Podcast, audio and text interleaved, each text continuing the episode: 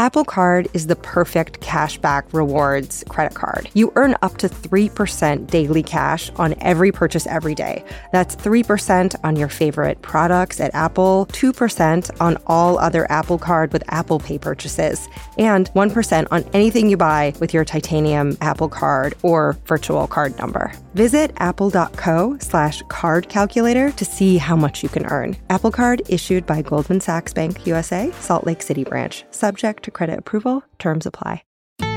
Building a portfolio with Fidelity Basket Portfolios is kind of like making a sandwich.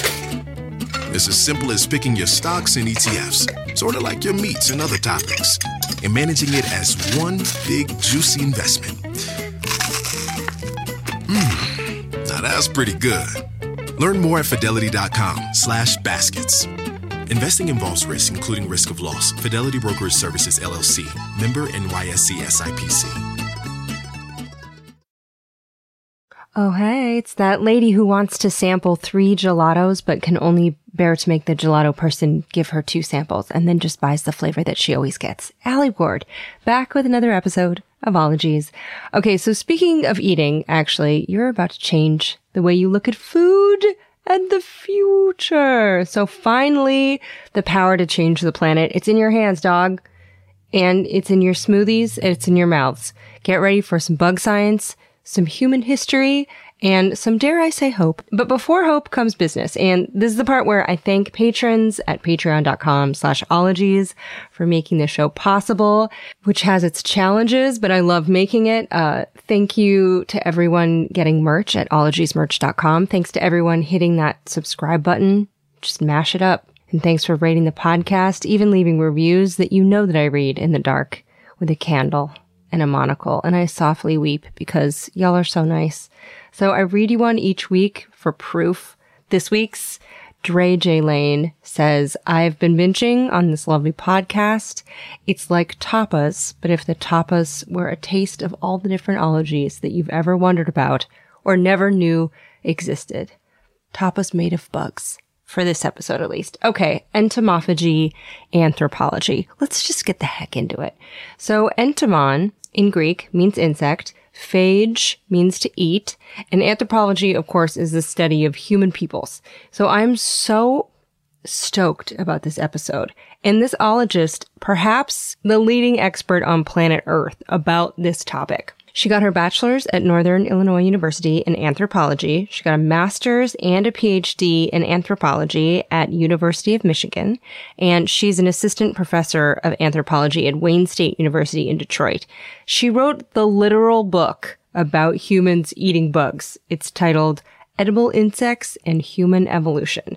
Not only does she speak at seminars, she organizes the seminars. I first saw a video of hers where she referred to eating insects as just eating very tiny animals, and I was just charmed and I needed to make her my friend. So she came by my hotel room one morning when I was last in Detroit, and we had a lovely time chatting about gateway bugs, grasshopper tacos, abandoning learned cultural fears, unctuous scorpions, termite farts, food security concerns, and spider bullshit. So open up and say ants for entomophagy anthropologist Dr. Julie Lesnick.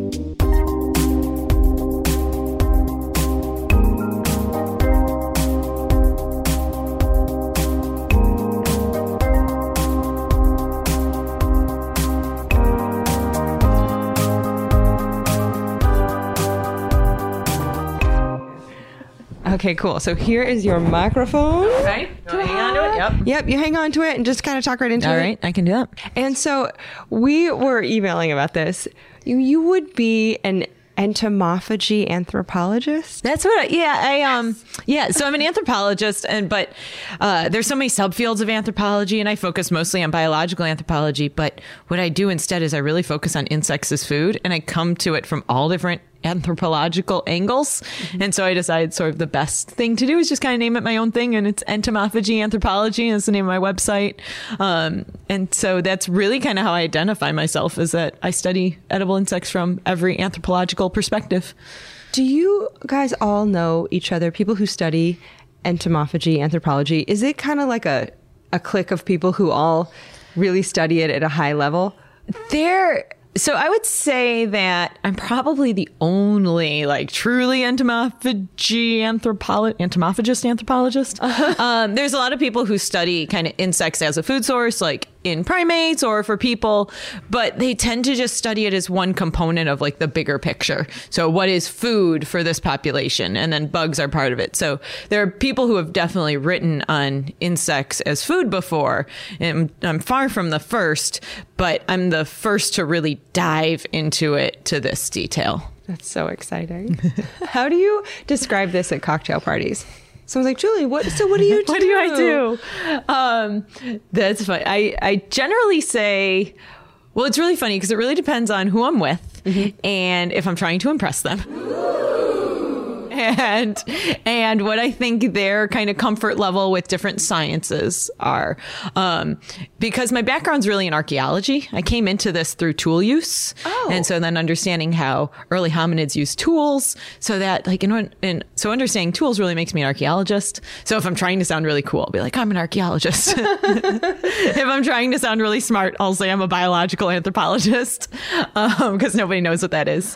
And then, and then, um, and then if I think that I can use the word evolution without having issues, I will, I will say I study the evolution of the human diet and I focus primarily on insects. So it's really hard. I have to read the room and, um, I do a lot of public communication and I think almost this, very multifaceted background that I have and needing to read the room and figure out what to tell people I do has been sort of the first step in public communication, being able to know what pitch, what sell, what description is going to work in a particular crowd.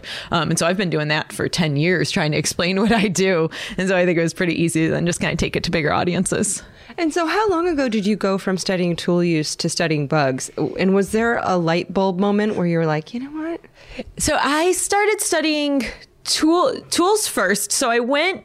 I was an archaeologist as an undergrad. I worked in Europe just because that's where field schools that I could get onto were. Um, and then in a going into graduate school, I had this very like philosophical existential moment of like, as archaeologists, we dig up garbage all the time. and it's essentially what we do. It's what's left behind. And I was like, why do we have garbage? that was like, it was very existential, but it was, I really wanted, um, I, I used to, this is going to sound like a complete tangent, but I used to train horses. And so animal behavior and stuff was always very natural to me. I've always been an animal person. And so at some point I kind of wanted to, to relate humans back to that biological being that we are as opposed to the sort of like elevated god that we pretend we are sometimes. And so that was really the driving question for me going into grad school. And so I kind of wanted to study sort of the pretty much the origins of the genus Homo and like when did brain size expand and when did we start having the ability to think these bigger questions. And so it was my application was so existential. It was really funny. and um but I was like but the one thing I can do is look I can look at how tools get more complex. You know, that is the one thing in the archaeological record that I could use. Uh and so then it just became available to me to study these bone tools that are from South Africa that were demonstrated to um, be have been used to dig into termite mounds. So researchers had done experiments on sort of their own bone fragments to match the to find the best match for the wear pattern on these ancient tools that are about 1.7 million years old. Oh my God. And their conclusion was termite mounds. So this came out right before I started grad school. And so while I was in grad school, and I had no idea what I was going to do, my advisor was wonderful. He, um, he's very similar to me and is interested in kind of everything. And so he's like, we'll just throw a bunch of things at you and see what sticks. You know, like clearly this existential question, why do we have garbage? and you need a, you need to narrow this down a little, but we'll give you the time. So Julie had the chance to go to South Africa and she was looking at tools used to dig into termite mounds. And then because of her love of animals, it got her interested in chimpanzee behavior around termite mounds. She's like, what is happening with primates and termites? Pr- primates, termites. Let's get into it. I like to imagine her standing on a termite mound in khaki shorts and dusty field boots, just pumped as hell and then sprinting into a library maybe. But the funny thing is, is in, in reading it and reading all the work, all the work, it was like, well, hominids probably ate termites. And I was like, well, what termites? So I started thinking about it and I was like, started looking into it, and there's 85 genera of termites in sub Saharan Africa. What? Yeah, they're crazy diverse. And then they eat a bunch of different things. So we think of them as eating wood, but they can eat grass, they can eat soil. And then they're social insects, so they have a caste system. So if you eat the queen, that's different than eating the soldier, which is different than eating the worker. So this whole like hominids ate termites just didn't sit well with me. I was like, that's like being like hominids ate food. Yeah. You know, like it didn't tell us really anything. And so that's really where my dissertation went off in an angle I never expected was to learn more about termites and reconstruct, you know, what I thought which termite genus were hominids eating. So that was my dissertation. Um, and so it all kind of made sense to me because I wanted to study brain size and you need to understand tools and food in order to understand brain size. So it took this turn towards termites that might seem like it came out of nowhere, but for me, it made sense at the time. Did you like bugs before this? I just liked nature. I was not necessarily a bug lover. Um, but I think about it, and my mom was raised me to like if there's a bug in the house, you get a, a glass and a postcard, and you take the bug outside. Um, and so I definitely had a respect for them that I didn't realize was unique um, until I started studying them. And then termites are just fascinating. I mean, they're the social behavior of them. They they communicate through pheromones. They they're just they were just spectacularly wonderful to just sit there and read about. It was just something new. And I think that was a big thing was I was studying human evolution. So now to see evolution on a totally different scale. I mean, it just, it, it happens so much faster because, you know, generation time so much smaller and they get so specialized. And the termites that chimps eat and the ones I focus the most on are fungus farmers. Oh so my they, God. Yeah. Yeah. So they have, so How do they have their lives together so well to I farm? Know. They're architects, right? So they build these nests so that the heat and everything can be regulated. It has chimneys. So they're architects. And then inside that structure, they have a symbiotic relationship with fungus. So the termites don't even eat their own food. They harvest food, bring it into the fungus that digests it partially, and then the termites eat the byproduct. I mean, they're just endlessly fascinating. I can't keep a house plant alive. Right. How are they doing this? I know. They're so much better than us. Like they're much more talented. and how how many termites would an ancient hominid have to eat in order to be healthy and and have a, enough protein and and really be satisfied? Yeah. Uh, so I think it probably works out to, I think I did some calculations where I said if they were eating 100 grams of termites, they'd be getting a really significant portion of the protein that they need in their diet. Quick question. How many termites is 100 grams of termites? I had to look this up because one, I live in metrically challenged America, and two, who would know this? Probably not even termites. So the average weight of a fresh termite is around two milligrams. And of course, this varies species to species, worker to worker, but it would mean 100 grams of termites is about 50,000 termites. And the average colony size, looked it up, starts at around 60,000, but it can go up into the millions. So termite, fun fact, they outweigh humans on planet Earth by about 100 million tons. So termites, they roll deep, and probably every termite in the world has more friends than you or me. And I think that based on some observations from chimps, sitting at a termite mound for an hour and sitting there kind of fishing and pulling them out, that you could get about that much. I mean, it's a concentrate hour. It has to be a, probably a good active mound for that day. Um, but yeah, you can get quite a bit with just a little bit of effort. On my door I'd hang a sign, gone fishing. And what kind of tools do chimps use? They typically do they just dip a stick in there, kind of like it's a corn dog batter or what? right? Uh, chimps, they, it's amazing that actually how um, refined the tools are. So some chimps will use like a long blade of grass or a stick that they strip of leaves with their teeth. And just like there are regional cooking trends, like how an iced oat milk lavender vanilla latte might be easier to come by in LA than maybe Oklahoma, which hosts a festival dedicated to eating bull testicles. Different chimp populations have different strategies and perhaps preferences. But some run it through their premolars so it shreds. And then oh. that one blade of grass turns into a lot of basic hair, basically hairs, which increases the surface area, which means more termites can attach to it. Oh my god, like a feather duster, kind of, right? Yeah. And the, so, yeah, the more, so it's like a mini broom. So, to the termites they're going after with this method are the termite soldiers. And again, these are the macrotermes termites. And so macrotermes have more of a mechanical defense. So the soldiers have pinchers. And because the soldiers don't reproduce, they're actually a dispensable caste. So the pinchers are pretty unilateral, like they bite and they don't let go.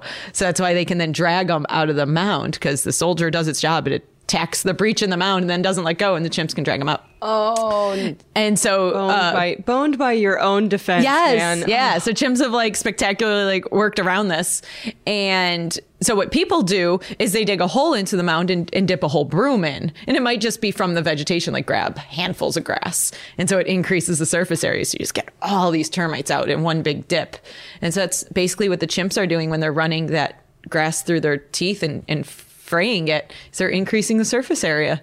And how long did you study this before you like dipped into a mound and like let's pull up a chair? So I let's see. So I started grad school in 2004, and it was 2008 that I was doing my dissertation fieldwork. Um, my PhD advisor told me that I was not allowed to come home from Africa without being able to tell him what a termite tastes like, and I was not excited about this. I was squeamish. Um, I think I got out of it one year. I think he told me that in 2007 and I came home without doing it, but I'd also gotten malaria in 2007. So I was like, I was a little scared of insect borne illnesses. Um, I didn't feel like eating a termite. Um, and it was just, that's just my justifications and post rationale. I just didn't want to eat a termite and, you know, I made an excuse. Did you So- get a pass though? so in 2008, I was not allowed to come home without. Oh my so God, malaria. I, I ate one termite off the like stick, straight out of the mound, bit it right away. And it just tasted like dirt, you know. Like I was all like squeamish, like, "Oh God, what is gonna be?" Um, it tastes like dirt because there was probably more dirt than termite. yeah, really. It wasn't until 2014, I'd say, that I've like started eating bugs. Yeah. Oh, so relatively recently. So it took you another like six years Yeah. to really be like, okay, all right, I'm studying it. Yeah. It, uh, so I was totally just studying it for academic purposes. You know, like this was not something I thought was going to save the world. And, and in doing, you know, fortunately for, you know, time in my dissertation, I had the internet. I could Google things and I would Google edible insects or edible termites and I would see things come up, um, about people who were saying insects were a sustainable you know, future of the food.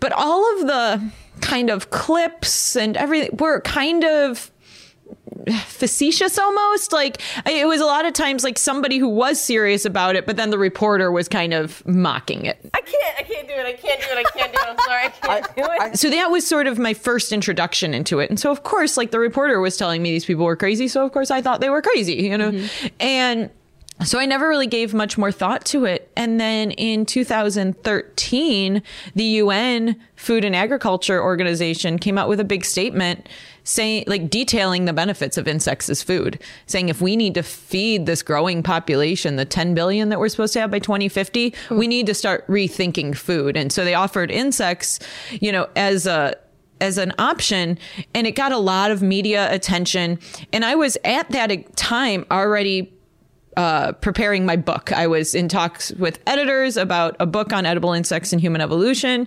I was just going to kind of reconstruct the insect portion of the hominid diets, and I was really going to focus on the female forager in hominids. Um, and then this UN statement came out, and I was like, oh, well, that I can now frame this. I can now, this now matters. Like, and it came out and i saw also on the statement that there wasn't a social scientist. So it was entomologists and agricultural scientists and people that work for the un and you know wonderful amazing smart people. But there was very little appreciation to kind of like the cultural sensitivities of this and why don't we eat bugs here? And it, that's really rooted in a, a deep colonial history. And and so i realized that there was a, I knew a lot about edible insects. I was an anthropologist. I had a lot I could offer this conversation. And so I stepped up and I started going to conferences and I started reaching out to these people. Um, I hosted my own conference. I brought everybody to Detroit in 2016 for the first US based conference dedicated entirely to insects as food. So, quick aside some seminars at last year's Insects as Food conference include ethics for insect eaters, eating insects in Western culture, a unique approach, and my favorite, one that I would very much like to crash in the future, quote, What's hoppin'? Impact of edible cricket consumption on gut microbiota in healthy adults, a double-blind randomized crossover trial. If you ever lament that Americans only care about scandalous tweets and cable programs featuring catfights over trays of champagne, just remember somewhere, maybe in a Detroit ballroom, people are gathered to save the future, one cricket studded scone at a time. And so yeah, yeah, so that statement was really that sort of moment of calling that I was like, I I can do so much more than what I'm doing.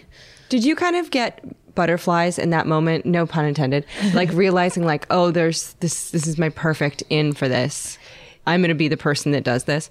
And so at first I just saw it as a strategy, like, oh, maybe I'll get a job because there's people are interested in bugs. It was my first thoughts. And then it was became then it became my crusade. Then I was 100% on board and then this is what I'm meant to do. And now I'm like everybody needs to make sure their work matters and start from the beginning when you come up with your project, figure out how you can take it out to the world and to the communities and show that it matters. So it it's important to understand early hominids and knowing where we came from is really cool and really fun and people love to know about it. But the best way to tell them about it is if we can kind of sneak it into a climate change discussion or a food security discussion or a you know population movement discussion all of these things that really matter today like if we can frame these questions that then people will hear us more mm-hmm. And now, as an anthropologist, walk me through in what cultures it's not okay to eat bugs because I feel like it's it's really inverse. So there are more people on Earth who eat bugs than who don't, right? so Or maybe yes, not. yes and no. Like it's so hard. It's hard to calculate the numbers. Okay. Um, but a lot of people eat bugs. More countries have cultures that eat insects than countries that have zero insect consumption. Um, and so the people who don't eat bugs are really the Western, the Western world in air quotes. Um, cause Western's really hard to define, but basically Western is Europe and then the areas around the world that's been continually impacted through, you know, colonization and continual migration. So that leaves us to, um, the United States and Canada, especially, but then Australia and New Zealand can get get kind of designated as Western.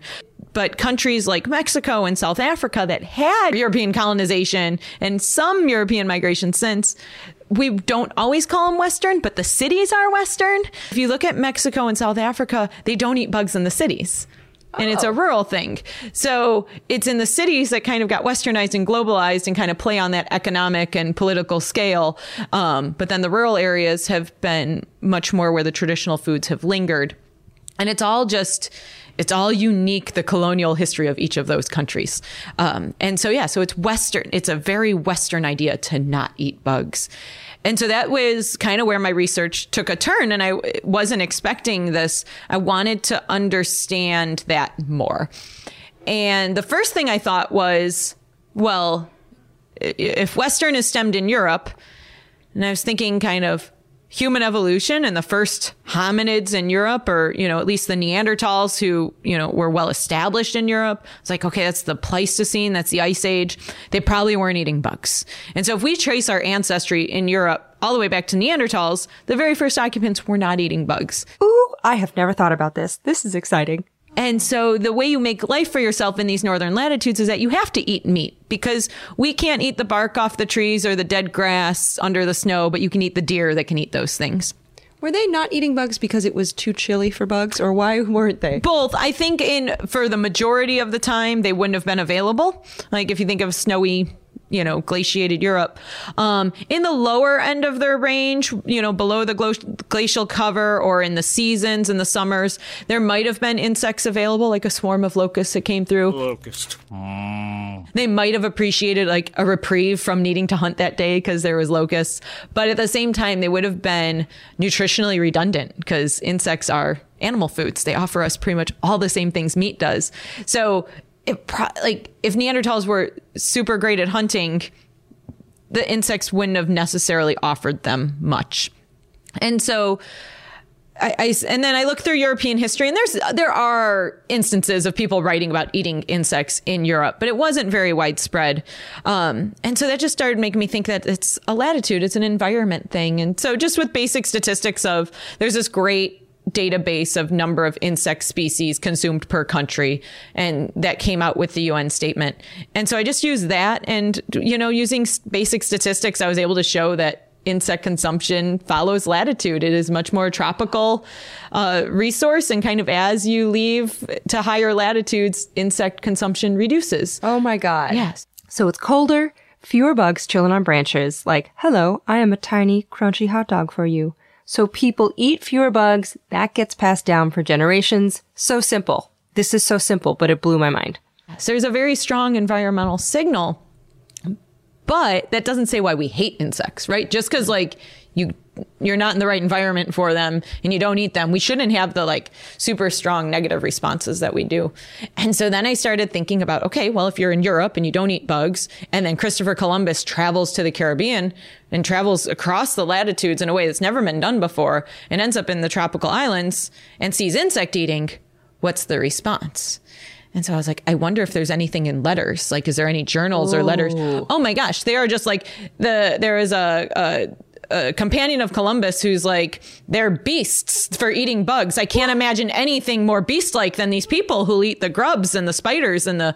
I, so just these immediate negative reactions that that's what then goes back to Europe, immediately othering this population, Yeah. which they needed to do and wanted to do because they wanted to take their land and, and enslave these people to take care of their plantations. So it was almost like I read it as like propaganda. Like Yeah. the more we can talk about these people like beasts, the more we can treat them like beasts of burden, is how these letters came across to me. Wow. Christopher Columbus, what a hater. Uh, Right? I mean, like, ugh. just like every Columbus Day, I'm just like, right? This is so awful.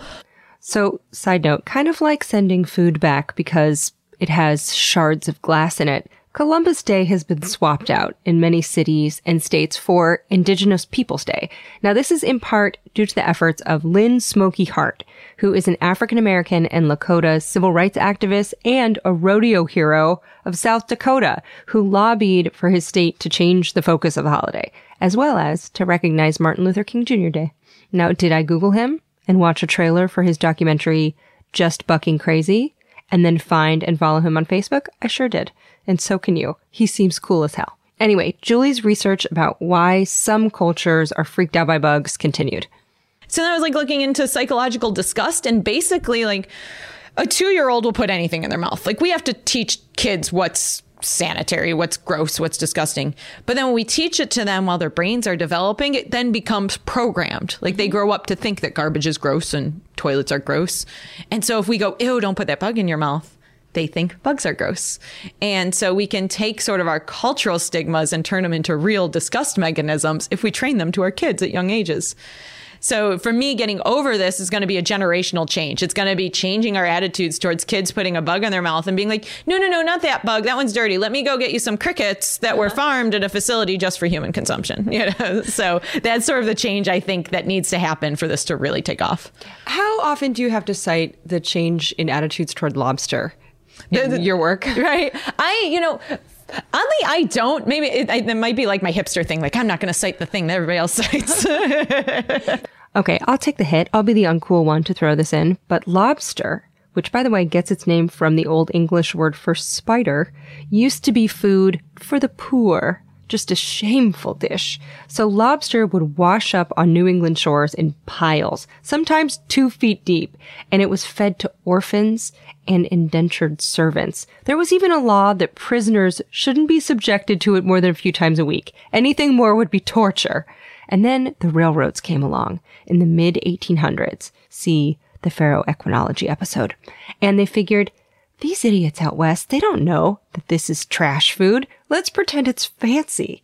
And so we out west loved it so dang tootin' much that lobster became more scarce. We were just gobbling it up. So the price went up and now eating these scavenging sea bugs is still a marker of just luxury.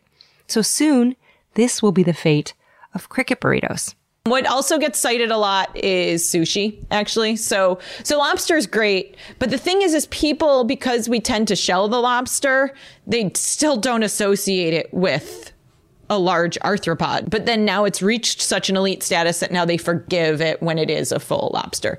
and but it is amazing how we can just have one opinion about Yeah. something that's huge and stares at you when it's on the plate A lobster is an excellent choice. But the better the thing that we do talk about a lot is sushi because raw fish was disgusting. And but we got over it. And it took kind of hiding that raw fish in this in the rice like in a sushi roll. And before even getting to the raw fish using avocado that had a similar texture using the california roll. Um, and so grinding up crickets or mealworms into a powder that you can't see the eyes you can't see the legs. You don't get legs stuck in your teeth. You can put it in things like protein bars or chips or cookies or just put a scoop in a smoothie. Um, making it familiar making it foods we already eat making it fit our lifestyles. And i think that's really the way that this is going to kind of take hold here in the united states Some other bugs that might make an appearance on menus of the future beetles, caterpillars, bees, dead, of course, locusts, grasshoppers, stink bugs, and perhaps even flies. Those that feed on cheese taste like cheese. Hmm? Yeah?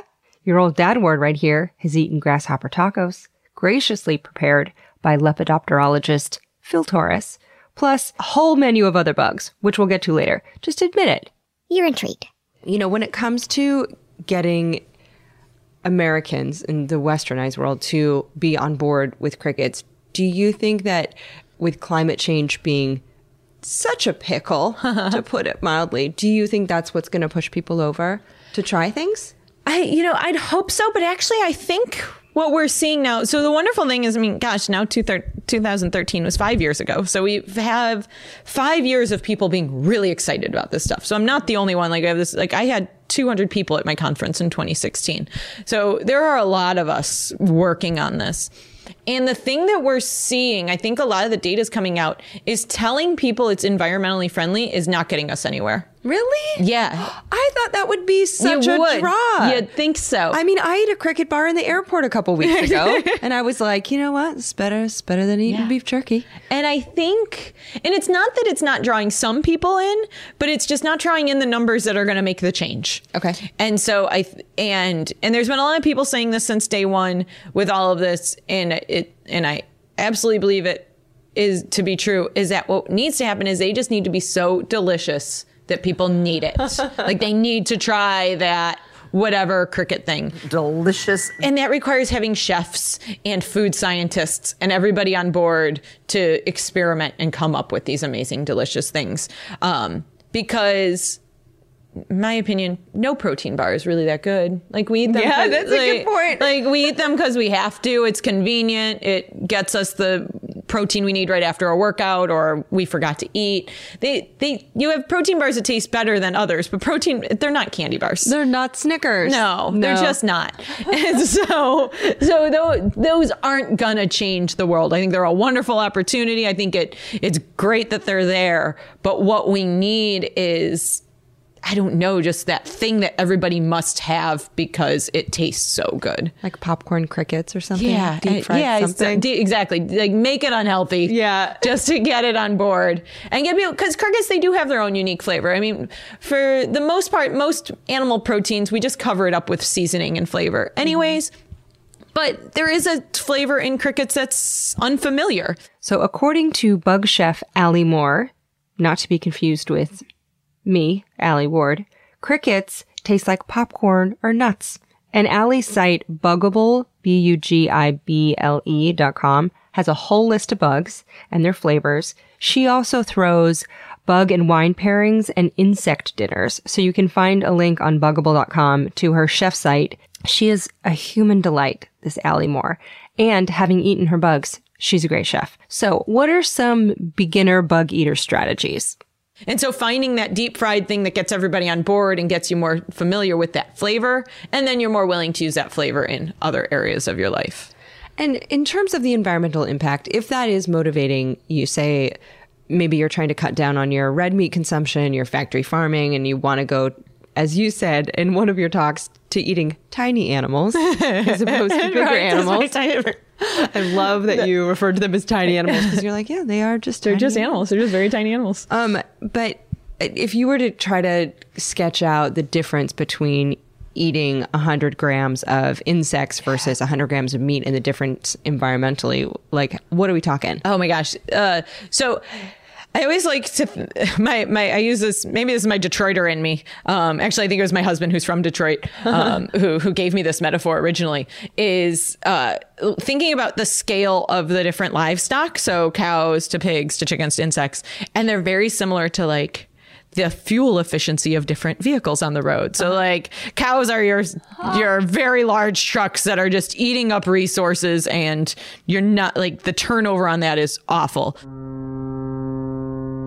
And then pigs might be your SUV and then, you know, chickens might be your sedan and then crickets are your smart car. Oh my god. Um, and so it is. Everything scales with size. So the smaller you get, the more efficient those animals are at converting the feed you give them to converting that to energy and nutrients for us. oh my god. So I'm going to repeat that because it's my podcast. I can do whatever I want. And also because it's important. And so it is. Everything scales with size. So the smaller you get, the more efficient those animals are at converting the feed you give them to converting that to energy and nutrients for us. Y'all, boom. We can't each drive a Mack truck around town to run errands. It's not a good look. So crickets and insects are at the absolute smallest end of that scale. The most striking numbers, the one I definitely have in my head is the thousands of liters of water it takes to cultivate traditionally raised livestock. And then insects are 50 liters of water. Oh my God. So according to one cricket retailer, Chirps Chips, one pound of beef takes 2,000 gallons of water to produce. A pound of whey protein, a thousand gallons. One pound of lentils, 700 gallons of water.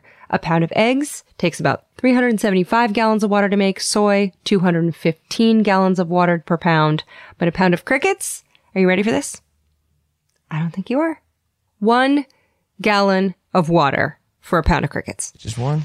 Just one. Of course, every farm is a little different. Those numbers are broad, but if we start to dress in tuxes and just belly up to all you can eat cricket buffets, will it stay sustainable?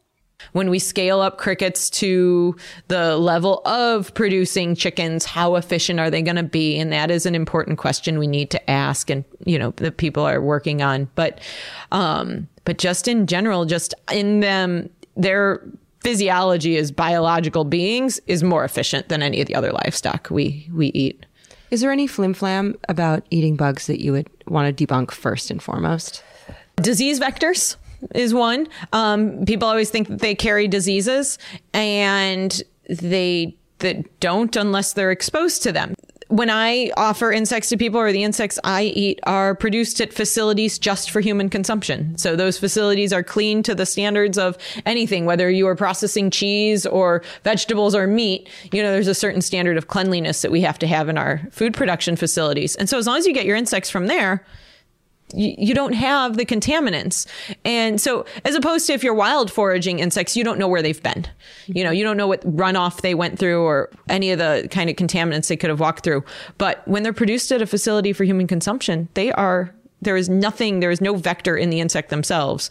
And so they're not exposed to any of our pathogens if they're then they're completely safe for us. So that's one of the things that I think is I think people think of them as disease salient as as vectors and they're really not. So we have much more issues with romaine lettuce, for instance, than we do with crickets. Oh, romaine lettuce on blast. it's true though. So, yeah, and that is, and that's the, and the sad thing is, is it's like, okay, we're scared of romaine or spinach. It's always spinach, um, but it's all just coming from the pigs. It's runoff from the livestock going into those fields. That's where the contamination's coming, or, or from cows. Um, and so it's it's our meat that we're eating that's producing that. It's not the lettuce's fault. Um, and crickets aren't producing that. Yeah, crickets. There's not just rivers of cricket shit going into fields. no, and that's the thing. Like, they're so they produce such like produces like fine powdery. It's called frass. P.S. Frass is bug shit, which sounds So cute. and it looks just like sand or tiny seeds. And so it's it's easy to deal with. It's a great fertilizer. You know, it's not that disgusting toxic stream of shit running down Yeah. the road, you know? So and um, what about cockroach milk? I'm fascinated by I'm this. fascinated. I uh I've not had it. Okay. Um I don't even know if I could have it. I don't even know where to get it. I don't know. Okay, I looked this up and you can't buy it at Whole Foods or anywhere yet, but it's a crystalline substance. It's produced by Mama Pacific beetle cockroaches and it has triple the nutrition that cow milk has by weight and it looks like silver glitter. According to one researcher, it tastes like any other milk, but once again, cockroach milk, the future. but it to me it was just fascinating it doesn't bother me at all like i want to try it um it it reminds me so in um uh like so in the bible when they're talking about manna from heaven and it's associated with insects they're not eating the insects themselves. They're eating a secretion. The lo- so the locusts secrete like a sugary substance. And so that is thought to be sort of in translations that is thought to be the manna. And so when i read about this cockroach milk i was like oh, they're producing a sugary excretion, like it's manna.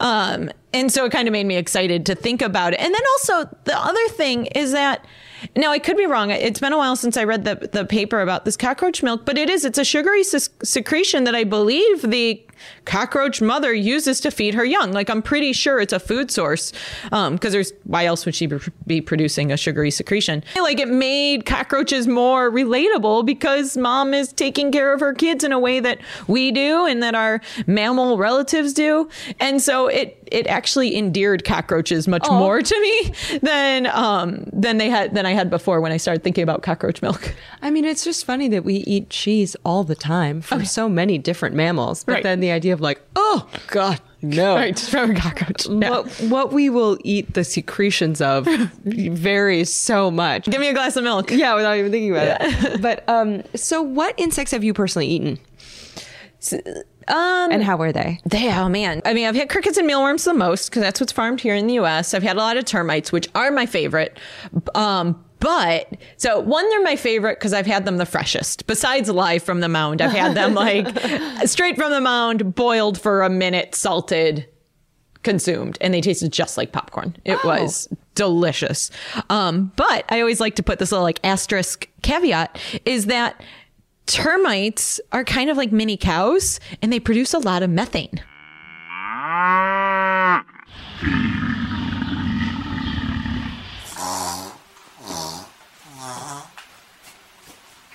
And so, for as delicious as termites are, I really do not ever want to see them scaled and produced on a large, like scaled production for human consumption because we're just going to run into the same greenhouse gas issues that we do with cows. Why are they so farty? It's because of digesting just cellulose dense. Yeah. So it's like the when you break down just, you know, um really dense cellulose matter whether it's wood or grass that's what cows are doing and so it just takes so many levels of digestion and the symbiotic relationships with the bacteria that breaks it down so it's really the bacteria in the guts that are you know creating the gases um, so yeah they, they have a very similar diet to cows and so they produce a very similar byproduct God. Yeah So maybe those would be at the bottom of your bug list. yeah, so it's like they're delicious, but like get them in a marketplace when you're traveling. Um, and I had surprisingly I had a June bug, had June bugs, and now uh, June bugs are creepy, like because they're they like hit you in the head and they're basically like a little flying helmet, like they're just solid, right? But they're it was a nice crunch to eat. Actually, it was a very pleasant crunch.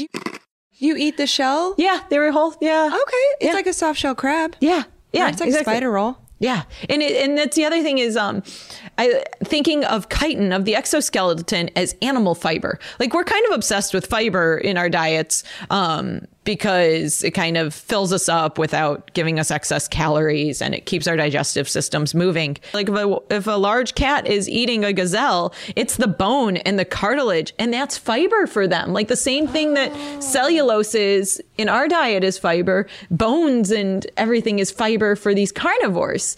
And so it started making me think of exoskeletons as animal fiber. Like it's a beneficial part of the diet. Um, and so how much of it we, we do have chitinase in our system. We do have the genes to produce chitinase, which is the enzyme necessary to break down chitin.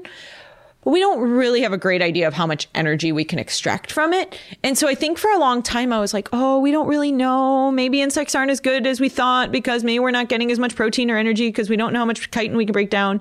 And I started thinking about, I'm like, it doesn't matter how much chitin we can break down. We need it, the fiber anyways. Like it's still a useful resource um, to have that. So yeah, so June bugs, great source of fiber. What about uh like silkworms or I'm trying to think the things I've eaten I've eaten water bugs. oh, I've not had a giant water bug. Those are tough. Uh, yeah. Those were a little tough. It was just the meat of it and Yeah. it was cold, but Oh, yeah. it was tasted a little bit like bananas. Oh, interesting. Yeah, scorpions tasted like amaretto. They tasted like marzipan to me. Oh yeah, scorpions have a very weird, like a sharpness to them too. Like uh, I don't know what the word is. I don't know, but like in a we'll just say unctuous. unctuous, sharp. Let's go with unctuous. But yeah, they were uh, scorpions were surprising uh, to me. Like again, a, a flavor I'd never really tasted before. But amaretto is pretty interesting, or or to go more almond. But I feel like it had like a gosh, I wish I had a word for this. Um, like a tannic like a or- tanging, like a tannin or a tang that just like resonated for a while. I felt like it stayed with me, and not in a bad way, but just in a very different way. Some other folks describe scorpions as fishy, like a little shrimpy. And again, Chef Aly Moore says they're her favorite. To her, they are beef jerky. Ask. Um, silkworm uh, is delicious. I've had it mostly in like soups, and what I like in that too is if you have bubble tea. like, drinking- like to me, the little like silkworms in the bottom of my soup is like getting the bubble in my bubble tea, like through the straw. Um, so that's to me what silkworm larva is like. So what else has Julie um, grubbed? oh boy. uh, Japanese beetles, which were just less crunchy June bugs. Um, to me, oh, Mopani worms are common in South Africa. I don't really like them. They're like I've eaten them because I have to. Yeah. Um, but they're kind of they're kind of weird. They're the because they're hairy caterpillars, and when you cook them, the hair kind of singes off, but it's still kind of like particulate, yeah, bristly there. little bristly, and the flavor. I guess they're just very grassy. Um, so yeah, so Mopani worms is not my favorite. Definitely, I mean, like you make them in like a, a tomato sauce, and so similar with everything else. Like if everything else around it's delicious, they're just a vehicle for kind of getting the rest of that good stuff in your mouth. So, um, but the worm itself, the caterpillar itself, is not my favorite. Um, I hear ants. Some ants can taste like lemons. yeah, and that's um, the d- the defense mechanisms. If they have the formic acid defense mechanism, then you get that real tangy, lemony kind of um, effect from them. But their eggs, escamoles, is a like a delicacy in Mexico, which are ant eggs. Um, and ant eggs are eaten probably everywhere ants are. So I know in Southeast Asia they eat ant eggs as well. And their eggs, like it's crazy. I've only seen it in a video, but they have like a whole like frying pan of these ant eggs, and so the ant eggs themselves are only you know a half a centimeter in diameter, but they fry them up and it turns into like one big omelet. Like it looks amazingly delicious. And I've had them in a dip. I've had, you know, and they're just kind of savory and interesting texture and they're delicious. I mean, the ant eggs are really one of my favorite things. But the the fact that they're eggs, like they cook a lot like eggs, like kind of blew my Oh, mind. so nuts. Yeah. There's just a lot of teeny, yeah, just teeny tiny eggs. yeah, if you cook enough of them, you have an omelet. So this delicacy, aka escamoles, aka Mexican caviar, it's pricey because the ant eggs are they're small, duh, and they're dug up from the root systems of agave plants. But I hear that it has the consistency of cottage cheese with a nutty, buttery finish. If given the chance, I would hella try this. Please do not tell the ants. Do you think that the way to get people to maybe curb their meat consumption is to maybe just scale smaller and smaller animals? Do you think, or we're not going to stop eating animals? We're never going to stop eating meat. No, and and I think that the one thing and just sort of being like a reducitarian or a flexitarian or any of these new kind of words that have come out, which is where I consider myself. Like I don't eat a lot of meat, but I don't eli- I haven't eliminated meat from my diet partially because I go to South Africa and they're like, "Here, here's some meat with a side of meat." And it's just it's harder to say I'm a vegetarian. And and that's just the anthropologist in me. It's hard for me to be like, "Oh, I'm from a country where I have the luxury to choose a vegetarian option, but here so please appease me and give me a vegetarian option." So I try really hard to make sure that I maintain meat in my diet because I just personally feel awful if I have to like ask for something special when I'm traveling. And um and so I've reduced my meat a lot. And I think the one thing that there's been this sort of resurgence of meatless Mondays. So meatless Mondays was, you know, World War II, just trying to get more resources available and, and um, having food to send overseas. With most meat going to feed the biggest army in U.S. history, a series of meatless Tuesdays went into effect. Side note, they changed it to meatless Mondays it, because M's. They're like, oh, duh. What were we? Meatless Tuesdays. That's so stupid. And so now there's kind of been this resurgence of a meatless Monday. And the thing I think it does is yes, it it reduces your consumption of meat by a little bit, but by making yourself go meatless one day, you start exploring. You're like, oh, I wonder what seitan tastes like, or I wonder what I can do with just cheese, or I wonder what a vegan dish might taste like. And and so it, it allows you to explore because you need to find something to eat that day that doesn't have meat in it. Mm-hmm. And you can eat cheese pizza every Monday too, but like it also does encourage you, like you might get sick of that eventually, and encourage you to look for something else. So I think insects are one of those something else's, you know, is you're trying to find something to just reduce your impact. Insects are a really interesting option because there's problems with our, our soy products too. You took a green bean. And you turned it into that, or you turned it into a burger, or you turned it into a, a turkey, and and it was like how much processing and how much energy goes into that? And is that really more environmentally sustainable? Like i know that we're not we didn't hurt an animal and that's great. But when we're talking about impact of resources i'm not sure that's necessarily the best option. So an insect to me is all of the benefits of the animal foods. You don't have to over process it to get it. And ethically crickets they already thrive in dark and cramped spaces. So to farm them, you're not really changing the quality of their life that much like you are a chicken or a pig or a cow when you put them into confined spaces to raise them in large amounts. Um, so to me, insects just represent this like the the right balance. Right. Do you know anything about the insect's ability to suffer pain at all? Like, is their ganglia smaller? I'm really reaching here. No, I'm that's a really great question. I don't have a, a wonderfully eloquent answer. Um, their central nervous system is incredibly simplified compared to a higher order organism, but they will evade pain. Right. If you if you go in there with something hot, they will move away from it. So they are self-protective. They do so therefore they do experience pain and negative reactions to stimuli.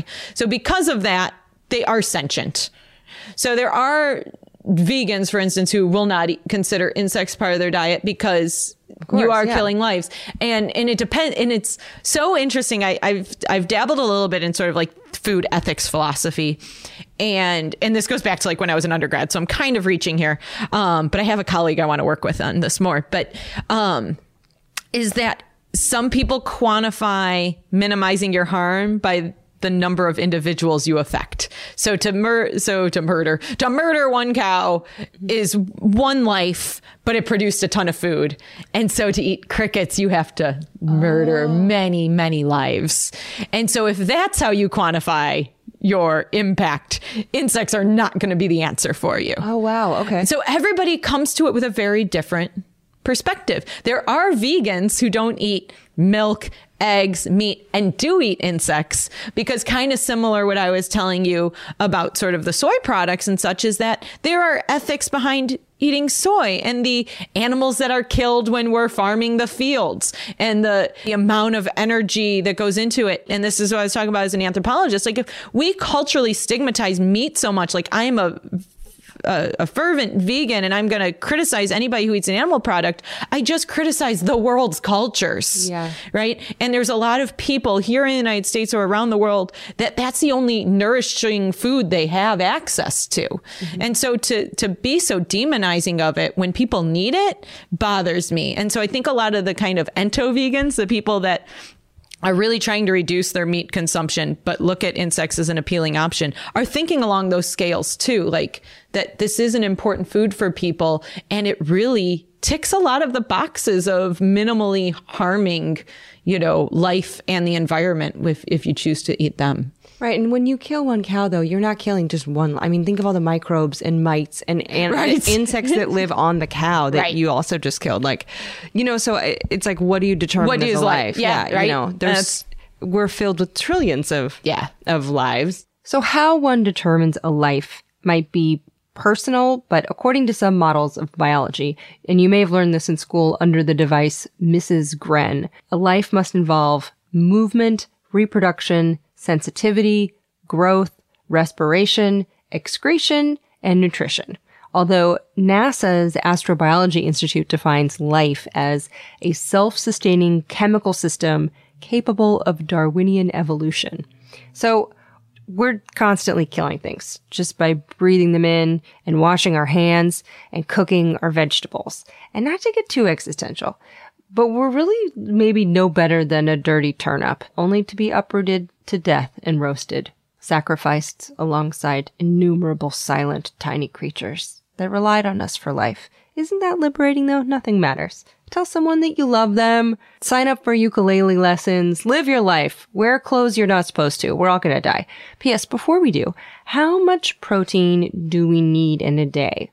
Much less than people think. Only about 50 grams a day for the average person. And then you read like protein shakes and it's like 50 grams. And I was like, what? You don't need that. Most Yeah. people overconsume their protein. Yeah, I'm sure there's some brosifs out there that are like, Oh my gosh. minimum 200 grams a day uh, by breakfast.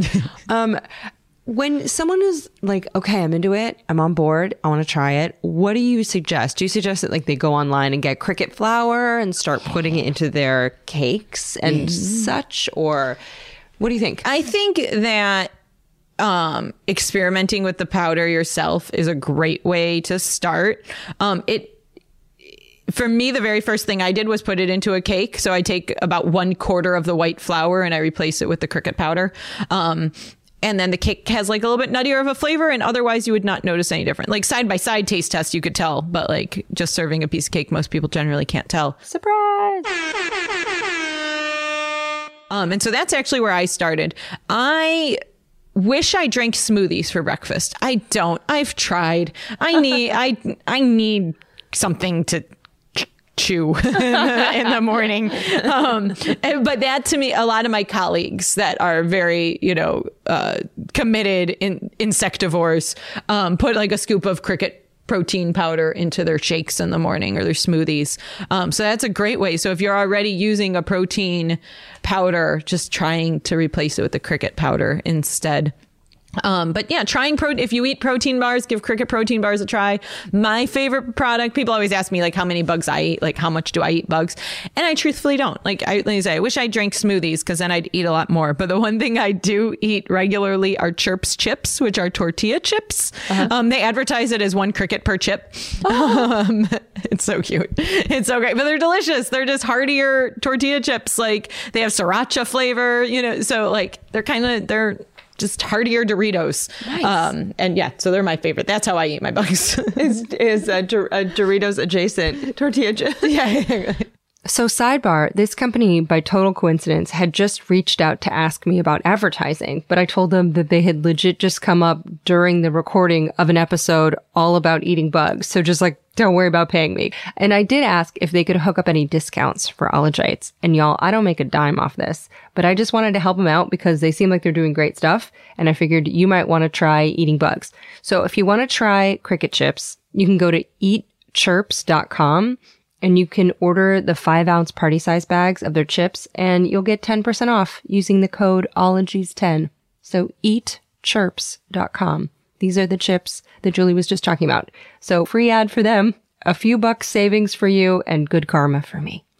Unless you count all of the cricket ghosts that will haunt my underpants. Are there any movies or TV shows about eating bugs that you hate or love? I hate or love. So there are there have been a couple of documentaries in the last couple of years about um, insect consumption. The Gateway Bug is is really good documentary, and it's available on iTunes and Amazon. 80% of our water goes to agriculture, and over half of that is watering feed for livestock. Put down everything. Like, put down your smartphone. Everyone, stop what you're doing. Just stop. Let's figure out our water and our food. No, whatever you're doing is not as important as our water and our food. The thing I really love about the Gateway Bug is it shows sort of the reality of the industry because it, it's it's hard because to start a life as a cricket farmer, it's uncertain and it doesn't work out for everybody who tried it. And and but we need more. Like th- we don't have enough farming for the demand that there is. Like all of the farms for the most part are supplying the protein bars and the chirps chips and so the the straight to consumer price is really pretty high because they need their supply to go to their contracts. Um, so we do actually need more farming but it's really hard to get off the ground um, because it is such a an uncertain future i mean it isn't it hasn't gone mainstream yet so the gateway bug really kind of shows the reality of cricket farming, like that there's all this potential and all this great opportunity um, in the future, but it doesn't always work out as you hope it does, as you hope it would. Um, Bugs on the Menu is another documentary. Uh, and so, yeah, I think that there's a lot out there. There's um, on, on YouTube, it's called uh, like Can Eating Insects Save the World? So you can just stream that. And that's a really good, like he travels throughout Southeast Asia. Please do not try to write that down while riding a horse or giving someone a close shave. I'm going to put all the links up at alieward.com slash ologies. They're there for you. Dad just wants you to be safe. So there's a lot of things out there and i think the you know there's less fear factory type things out there now Yeah. they're used they're it's still there i still catch it and it just like makes me cringe I think of like an older white dude in a Tommy Bahama shirt hosting a food travel show, being like, "Uh oh, about to eat some grubs. Wish me luck." Yes. and you're like, no. yeah okay. and they're and and it's so funny how i hear these things and it just like courses through my body this like rage of like could you just keep that opinion to yourself? Like we didn't we didn't need that. Yeah. um and the thing is is like you know we have the great loss of not having anthony bourdain anymore because he was the most amazing like pers- food you know journalist there was because he was so accepting of other cultures. There was none of that. It was all let's celebrate their food because people are worth celebrating and so going back and just watching more anthony bourdain and and even if he's not eating bugs just anything that seems weird to us and just seeing it as food was just is uh, such a beautiful way of portraying it um so we need more of that So embracing different foods and cultures, it's not only a better, fuller way to experience what it means to be human, but also maybe we can stop the apocalypse by eating more grasshoppers? Okay, onward. Can I ask you some Patreon questions? Yeah. Okay. But before we take questions from you, our beloved listeners, we're going to take a quick break for sponsors of the show. Sponsors, why sponsors? You know what they do? They help us give money to different charities every week. So if you want to know where Ologies gives our money, you can go to alieward.com and look for the tab Ologies Gives Back. There's like 150 different charities that we've given to already with more every single week. So if you need a place to go donate a little bit of money, but you're not sure where to go, those are all picked by ologists who work in those fields. And this ad break allows us to give a ton of money to them. So thanks for listening and thanks, sponsors. This show is sponsored by BetterHelp. So is my brain. Here's a thought experiment. Think of all the time that you spend just scrolling on things or not doing the things you want to do. I know time is the most valuable thing that you have. Boy, let me tell you, I had to learn this over time. You know what helped? Therapy. Therapy can help you figure out what matters most to you and how to prioritize it so that you like your life more. And where I learned that was BetterHelp. Because yes, I have been a client. So if you're thinking of starting therapy, I know how hard it is to get started. BetterHelp makes it very easy. It's entirely online, it's convenient, it's flexible. You take a quick questionnaire, they match you with a therapist. Instead of just Googling and trying to find someone with an opening, BetterHelp makes it very accessible. And I like that. It's also more affordable than traditional therapy. And you can chat, you can text, you can do video calls, you can do phone calls. For some reason you are not vibing with your therapist, you can switch at any time, no extra cost, no drama. So let me tell you, Time is precious. Figure out where you want to spend yours. And you can learn to make time for what makes you happy with BetterHelp. Visit betterhelp.com slash ologies today to get 10% off your first month. So that's betterhelp, H-E-L-P dot com slash ologies. It's about time. KiwiCo. You know I love KiwiCo because making stuff and learning while you do it the best way. And KiwiCo is great. They deliver seriously fun learning for kids of all ages. They have these hands-on projects and activities, and each month kids receive crates that are engaging and that introduce them to things like science and technology or concepts in art. And I love that all the things you need are in there, so you're not going to be running out to the store to get pipe cleaners. You're not going to run out of glue or something. And KiwiCo tests these crates with professionals and with kids to make make them the best they can be. There's so many different projects depending on what your kiddo's interested in, what age or grade level they're at. You can discover the science of magic. You can engineer a domino machine. These make great gifts. I have given these to so many kids. And I also like that there's no commitment, so you can pause or cancel crates anytime. So redefine learning with play. You can explore projects that build confidence and problem solving skills with KiwiCo. Get 50% off your first month on any crate line at kiwico.com with the promo code OLOGIES. So that's 50% off your first month at kiwico.com, promo code OLOGIES. They're going to love it. Did you know that Fast Growing Trees is the biggest online nursery in the US with more than 10,000 different kinds of plants and over 2 million happy customers in the US? You can grow lemon, avocado, olive, or fig trees inside your home on top of the wide variety of houseplants available. Fast Growing Trees makes it easy to order online and your plants are shipped directly to your door in 1 to 2 days. And along with their 30-day Alive and Thrive guarantee, they offer free plant consultation forever. Available 24/7, you can talk to a plant expert about your soil type, your landscape design, and they curate thousands of plants. They got climates, they got locations. I am stoked about this because I've wanted a fig tree for so long and I'm like, I don't know where to get the fig tree. I'm not quite sure where to plant it in the yard. And I went to the Fast Growing Trees website and I was like, boom, I'm in zone 10. This fig tree would work well for me. Done. And right now, they have some of the best deals online, like up to half off on select plants. And listeners to our show get an additional 15% off their first purchase when using the code OLOGIES at checkout. That's an additional 15% off at fastgrowingtrees.com using the code OLOGIES at checkout. Fastgrowingtrees.com, code OLOGIES. Offer is valid for a limited time. Terms and conditions may apply. I know I usually save my secrets for the end of the episode, but I'm going to tell you my secret favorite candy. It's Reese's Peanut Butter Cups. It's really Reese's anything, but Reese's Peanut Butter Cups are the thing that I'm like, have I had a bad day? I get these. Have I had a good day? I get these. Chocolate, salty peanut butter, the textures. I love everything about them. Also, that there's two. So I'm like, oh, I get this one for later, which is one second later. Anyway, Reese's Peanut Butter Cups, I love you. That's all. If you're me, you can shop Reese's Peanut Butter Cups now at a store near you, found wherever candy is sold. And I am. Okay, your questions. Christopher Brewer wants to know is bug, is bug protein the best protein for muscle recovery? Any idea? Well, it is good for muscle recovery just because it has all of the essential amino acids. So it is a complete protein, so it's as good as any for muscle recovery. Killer.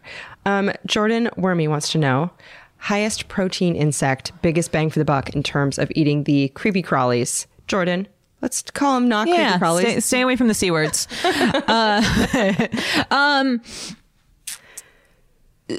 so I know the only thing I can really give you is from my specific research, but don't eat termites, don't farm termites, but termite soldiers. So it's really interesting that um, all the castes have their own kind of nutritional profile, and so the soldiers are the most protein rich compared to workers or the flying reproductives. Um, so anything in its more adult phase is probably going to have more protein and anything in its younger phase like a, a caterpillar or a beetle larva is going to have more fat Oh. so crickets are going to be more protein rich more likely than your mealworms and mealworms are going to have more fat So from buttery to meaty. exactly Just like us. yes, we get sinewy as we get older. right exactly Um, Rosaria Anera wants to know what are the best bug recipes? Ooh, um, I think that the best thing to do with bugs for me to start is to put them in a taco, um, because in in your taco you have all the things you already love and are super familiar with. So your salsa and your guacamole and your sour cream, and so you just toast up your crickets with some chili powder, a little bit of lime, and you put them in there, and it's a wonderful place to start. I've had them. Yeah, right. Yeah, I it's a some- good, good crunch. and- yeah, it was a great crunch. It's like a, a bunch of little soft shell crabs. Yeah. It was great.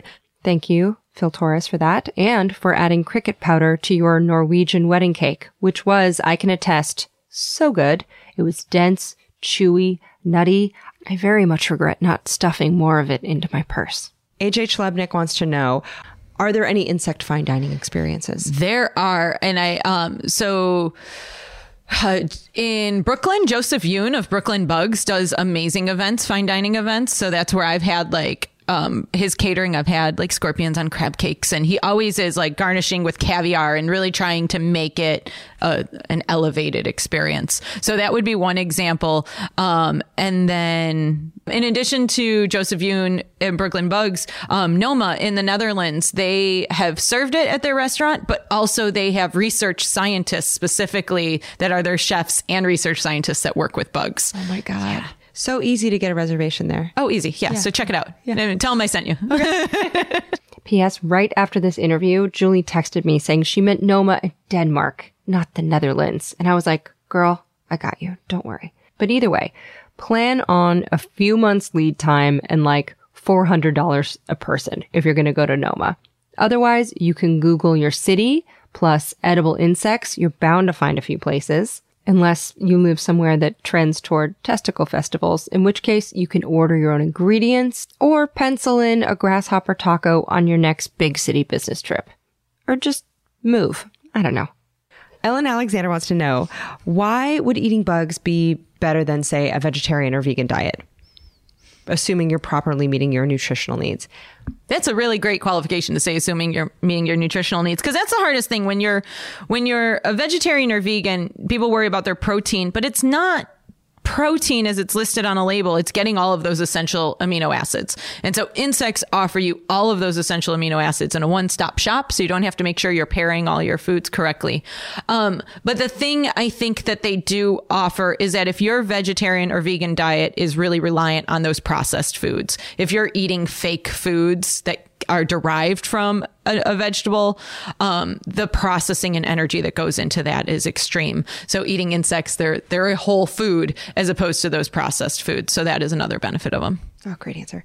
Uh, Lauren Eckert wants to know Given recent studies showing that insect populations are in massive decline in some areas, do you think insect protein is still a sustainable option moving forward? I love that question. And and the yes, I do think it is because if you're focused on eating the insects that are farmed for human consumption. So the cricket populations at Entomo Farms in Toronto who's producing them, that's not at all affecting kind of global ecology and insect loss. Um, so for us here in the United States, eating the farmed insects is not a problem increasing insect consumption around the world where it might increase wild harvesting can potentially be problematic but I don't think that's not going to be the reason why insects go into decline. It's more of the climate and, and the climate that change that we're inducing and, or at least contributing to. Um, that's the problem. May Jernigan wants to know I was told by an entomologist that Goliath beetles taste a little nutty and also a bit like lobster and have a ton of protein. Is farming beetles like this feasible for future humans when resources are scarce? Those are some big, Those- big ass beetles. Yeah, those are huge beetles. Goliath beetles, by the way, are like the size of a golf ball. They're so large that if one enters the room, it's rude not to say hello to it. I don't know much about um, like farming Goliath beetles, but palm weevil beetles. So palm weevils are pretty large, and their larvae are really large. And actually, it's that larva is the most consumed around the world, and one that you see the most on Fear Factor. So like it's like a two three inch big fatty larva. This is Fear Factor. This is what we do. And those are already semi cultivated. So, how people around the world eat those is the beetle lays its eggs in a fallen palm branch. And so, if you're going out and you want palm hearts or palm leaves or anything else from the palm tree that you use as a resource, you leave the branch on the ground and you know when you show up a couple months later that a beetle has probably laid its egg there and has, and now they're larva. So, that's how it's consumed around the world. So, it's already semi cultivated. So, taking that process and cultivating it is what people are really working on now, especially in parts of Africa that are less food secure where this is a natural resource for them where if continually wild harvesting could be detrimental. So if they can start cultivating them um, in a in you know on site as a as opposed to semi cultivating um, is one way that they can then kind of control the reproduction of them and have that continual kind of abundance of them Right. Those things are just like little squirming hot dogs. yeah, they are. I always think of it as like I haven't eaten one yet. I full disclosure, I've not. It'll be hard for me. Like, um, but I've heard that they, it, to me they're just big packs of butter. They're just fat, is what they look like to me. But then the like little beetle face of them apparently tastes like bacon. So Oh, a little so yeah, yeah. Do So people eat them raw? most people fry everything up a little bit. Yeah. Yeah. So and that's a nice thing. They fry, fry up in their own oil. Like you don't even need to add anything because they're just used Because they're butterballs. because they're butterballs. Uh, Molly Mickelson wants to know what are some of the worst case scenarios if someone were to eat a bug or bug while it's still alive and moving? I guess you wouldn't eat a chicken while it's alive, No, right? right, right. And the thing is, is it's gonna die as soon as it hits your stomach acid. Like it's not, and probably your esophagus swallowing's gonna crush it. So it's not gonna have much of a life once it hits your mouth. So It's no way to live. no, just um, go ahead. Yeah. Sophie Cousino wants to know a friend of mine is super allergic to all shellfish and mm. claims this means they're probably also allergic to insects. Does that make sense? Or are they just trying to find an excuse not to try eating bugs? and I think a lot of people had that question. Aki, Henry Strong, Ryan Moore, Gail Classens, and Sophie Cousineau specifically had that question. Just for the record. That's a really great question. And truthfully, we always say if you have a severe shellfish reaction, you you're going to want to be careful around insects. However, I am not sure it's ever triggered at least that same severe like anaphylactic response in somebody who had a shellfish allergy.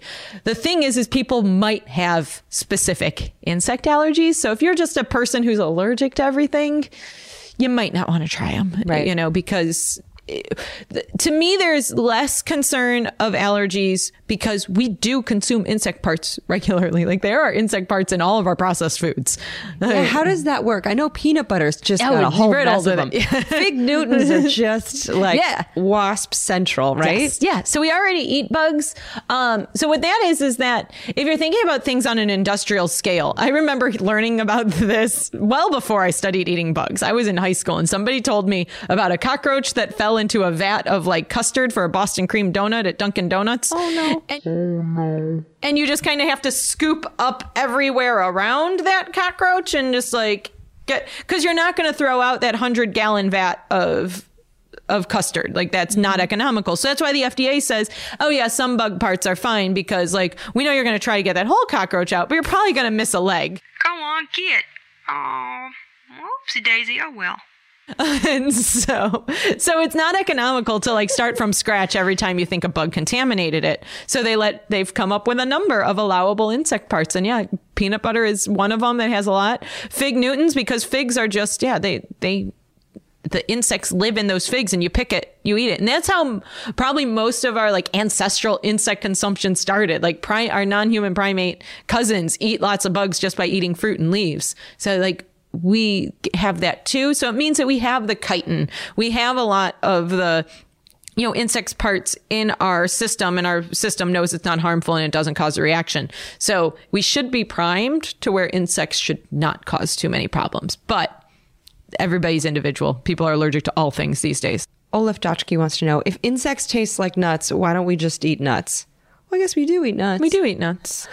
um, the, I would. I'm not exactly sure the. I mean, I would say two things. One, I'm not sure of the complete amino acid profiles of nuts. I'm sure some of them have it, but not all. But two, uh, nuts are pretty water intensive to cultivate. Oh. So actually, when it comes to water resources, crickets and insects are probably a better, um, better idea. Boom. Good answer. Do we eat any spiders while we sleep? I don't know. I mean, I'm yes, I'm sure, but like probably not the quantity that people think. Like, I don't think as many as the scare tactics say that we do. But I could do a whole 10 minute aside about the research I just did about swallowing spider statistics and the conspiracy theories behind it, but it boils down to it's a myth. Spiders are terrified of you. They do not crawl in your mouth. You should be so lucky. Cause free snack. Come on, man. Oh, Greer Nelson has a question. How are the bugs that are sold as edibles killed? Oh, that's a great question. So, um, and this is something I was going to mention earlier is that one, so the insects will be fasted for a while. So they Oh. aren't fed. So they then clear out whatever was in their intestinal system. So you get a get a clean bug, and then most commonly they are then frozen. So you put them into a freezing um, chamber. f- Freezer, I think we call them. Yeah. Um, and uh, but you put them in a freezer, and basically they go into a natural state of hibernation. They go into a torpor, and then you keep them in there, and then they will ultimately die. Um, so that is pretty much the most common way that they are are killed or are slaughtered um, Right. right. now. Which, when you compare that to mammals and chickens, Yeah. Oy. So it's more humane, but is freezing feasible for the future? That's how it's done most commonly. Like most people starting out, that everybody has a freezer. It's pretty easy to get a freezer, or whatever. But as we scale up, that's getting harder. Like you're losing efficiency if as you scale to large, larger scales. Like and so farms are looking for other ways that are going to be less humane. And so I want to like really kind of talk to the to the farmers and be like, okay, well that's fine if you're scaling up that way, but can we make a certification or something that lets people know that insects are consumed in this more humane way when they are because that's how we're going to get the vegans. Like the vegans like we're on the same mission. We really are. And so fighting against each other is so counterproductive. And so by having these sort of slaughter ethics i think is a way that we can get more of them on board. And then we can have more of a symbiosis in our in our kind of goals instead of fighting with each other Yeah, I wonder if freezer, if, if running freezers is energy. Yeah, I think that's part of it too. Is it a lot of energy, and I think it's the time, you know. Um, so I've definitely heard kind of whispers of we need to change this as we scale up, and I'm just like, but no, it's one of my favorite things to tell people. you know, What about um, people thinking that they're like, I'm just going to farm my own crickets, kind of like having chickens in the backyard? I so truthfully, I think that's the best idea. I, Yeah, I think um, I think for actual food security, the best thing to do is to control your own food. And they use the crickets use very little resources. There are like both mealworms and crickets, um, like farm at home farms that you can kind of buy. yeah. Uh, Kickstarter right now. So Livin Farms, so L I V I N, I think uh, Livin Farms, they just uh, launched a Kickstarter for their kind of smaller, easier to manage home farm for mealworms. With our hive, you can grow healthy mealworms in a small space in your home. And so to me, that's where the greatest impact is actually going to be. Oh, that's kind of cool. I guess if you have dreams of like owning a goat farm, like you could really scale it a lot smaller than that. yeah, exactly. If you're somebody who can, who's interested in backyard chickens, who you know can commit the time to caring for them, uh, it's really. And the wonderful thing is they eat our food scraps. So like you're cooking, you cut the top off the carrot, and you give it to the crickets. Like. It's so great, and also eat the whole carrot. Don't get the processed baby carrots. Just cut, you know. Oh, that's a good point. Yeah, like get, you just get like like let's like streamline our processing here, people. But so get the whole carrot, uh, uh, peel it, cut off the top, give it to your crickets, and you just like channeled your food stream a lot. Right. And while they're peeling the carrots, they can always listen to podcasts. Exactly. That's what podcasts are for. Right. um, last two questions I always ask. Um, what's the shittiest thing about your job? What's the hardest thing, the most annoying thing? Uh, just, ugh. it can be anything. Anything. The hardest thing, and this is, I think, it's so funny because I commiserate with so many academics on this, and I get it. I understand. But the thing is, is so our research is funded by grants, right? We get grants. They're like, Julie, that's a wonderful di- idea. Here's $20,000. It is so hard to use my money. Like the, the red tape through universities to have access. I do so much bureaucratic paperwork to prove that I'm using the money how I said I was going to use it in my grant. It is a nightmare. And then the hardest thing I have to do is wire money overseas. Like I do work in Tanzania and so I need to send money. Oh, the university cannot figure that out. Oh, no. Like it is and it, it's the same everywhere. I mean, some are better than others. Um, but in general, it's really hard. Like you would think like, "Oh, you won this grant. You trust me to use my own money." Mm-mm. Nope. Really? That is the hardest part.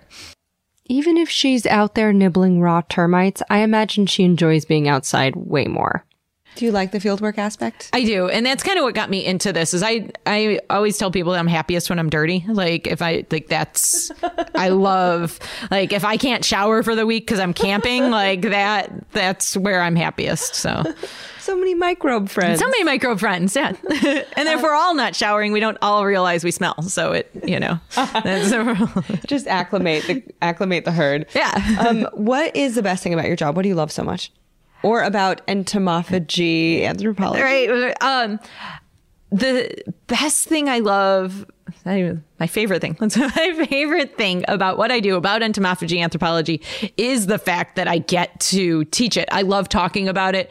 I love teaching my students. I love giving public talks, but I love being able to do so much science outreach and science communication on both human evolution and on food sustainability and and cul- cross cultural um, issues and biases. Like I hit all of these issues that to me are so important with just this little topic of eating bugs. Tiny, tiny, tiny, tiny, tiny, bugs. tiny, very tiny animals. You're really great at what you do. This is this is one of my favorite interviews. This Yay, is so thank you so much. I'm now I'm slightly hungry for cricket. Right. I I am. Thank you so much. oh, you're welcome. Okay, so you can find Dr. Julie Lesnik at entomoanthro.org, and I'll put a link in the show notes. She's at Julie Lesnik on Twitter, and she and her awesome husband are launching a YouTube channel. I'm very excited for them. It launches in March. It's called Octopus and Ape. You can go to octopusandape.com now. You can also find them on YouTube. There's already a teaser up, so you can subscribe now, and then you'll see the first episodes as they premiere already it's adorable and super well done. So more links, of course, always in the show notes and at alieward.com. Uh, Ologies is on Twitter and Instagram at Ologies. I'm at Alie Ward with one L on both. For Ologies merch like hats and totes and shirts and pins and beanies, you can go to ologiesmerch.com. You can also tag your photos of you in your merch with Ologies merch on Instagram. And then I creep those pictures and I repost them. Um, thank you, Shannon Feltus and Boni Dutch, as always, for managing that. You guys are awesome. Thank you, Erin Talbert and Hannah Lippow, who manage the very wonderful Ologies podcast Facebook group. Thank you to Jarrett Sleeper of the My Good Bad Brain podcast and just of general internet charm and hilarity for some editing help this week. And as always, to Steven Ray Morris for giving the episodes wings. He pieces all the parts together for me. He is also the host of the Purrcast, which is all about cats. He's gonna like next week's Felinology, you guys. Get pumped. Um, now, if you listen to the end of the episode, you know I tell you a secret. This week, I have two secrets. One, beginning next week, there's going to be a few changes to ologies. Please listen to a bonus episode coming out in a few days to hear more about that. Also, another secret is I really want to make and play with slime. But number one, I don't have any children. And I just, I haven't found a way to make this an activity that I somehow just found myself in the middle of. Also, it seems like such a waste of glue, but I will watch slime videos on Instagram and just be momentarily transfixed. Like, what does the squish feel like? What does it feel like? I bet it's so good. I don't know. Maybe it'll make the dream come true. Can I just be a person who's just an adult making slime for herself in an apartment? Can I do that? I don't know. Maybe I will. Maybe I should live my dreams. As should you. Happy 2019. Be nice to people. Kick ass. Eat a bug if you want. Okay, bye bye. Pachydermatology, homeology, cryptozoology, litology, nanotechnology, meteorology,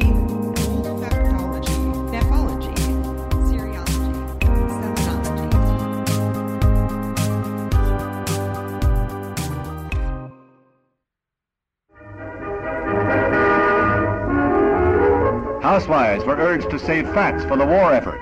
They got their reward in extra meat points, and they were also paid four cents a pound. Extra meat points. The South Dakota Stories, Volume 7. My trip to South Dakota was the best summer ever.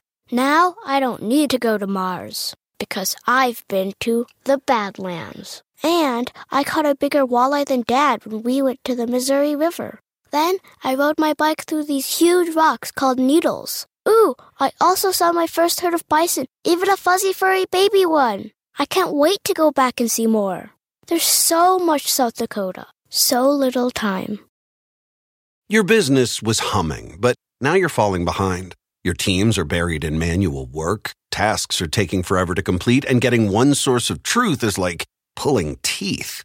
If this is you, then you should know these three numbers 37,000. That's the number of businesses that have upgraded to NetSuite by Oracle. NetSuite is the number one cloud financial system, streamlining accounting, financial management, inventory, HR, and more. 25. NetSuite turns 25 this year. That's 25 years of helping businesses do more with less, close their books in days, not weeks, and drive down costs. One.